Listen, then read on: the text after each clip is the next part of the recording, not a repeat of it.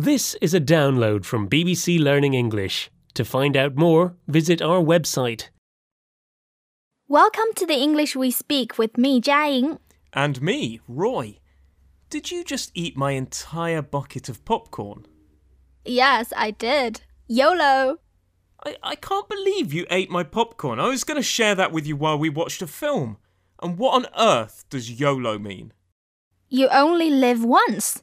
Thanks for reminding me, but seriously, what does YOLO mean? YOLO is an abbreviation which stands for You Only Live Once. People often say YOLO to remind others to enjoy the present and not worry too much about the future. Which is somehow connected to why you ate all the popcorn, is it? Well, I was hungry, so I ate it.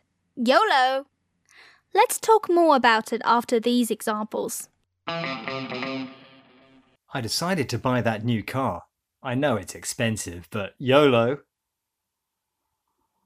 She said that I was boring and left me. The last thing she said was YOLO.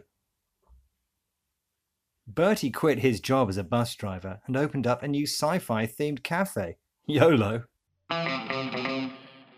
You're listening to the English we speak from BBC Learning English, and we're talking about the expression YOLO, which is an abbreviation for You Only Live Once. People use this when they want to remind others to live for the present. Yes, they often use YOLO to justify a risk that is connected with something they are doing. On that note, I've just used your credit card to book a holiday of a lifetime. YOLO! What? You used my credit card to buy yourself a holiday? Yep, I'm going swimming with sharks, mountain climbing, and cliff diving.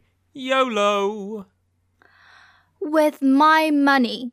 Oh, I'm going to be broke. Ha ha! Oh, I'm only joking.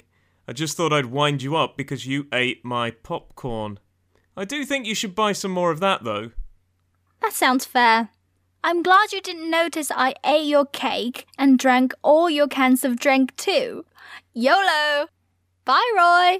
You ate my cake too? Oh, Jiaying.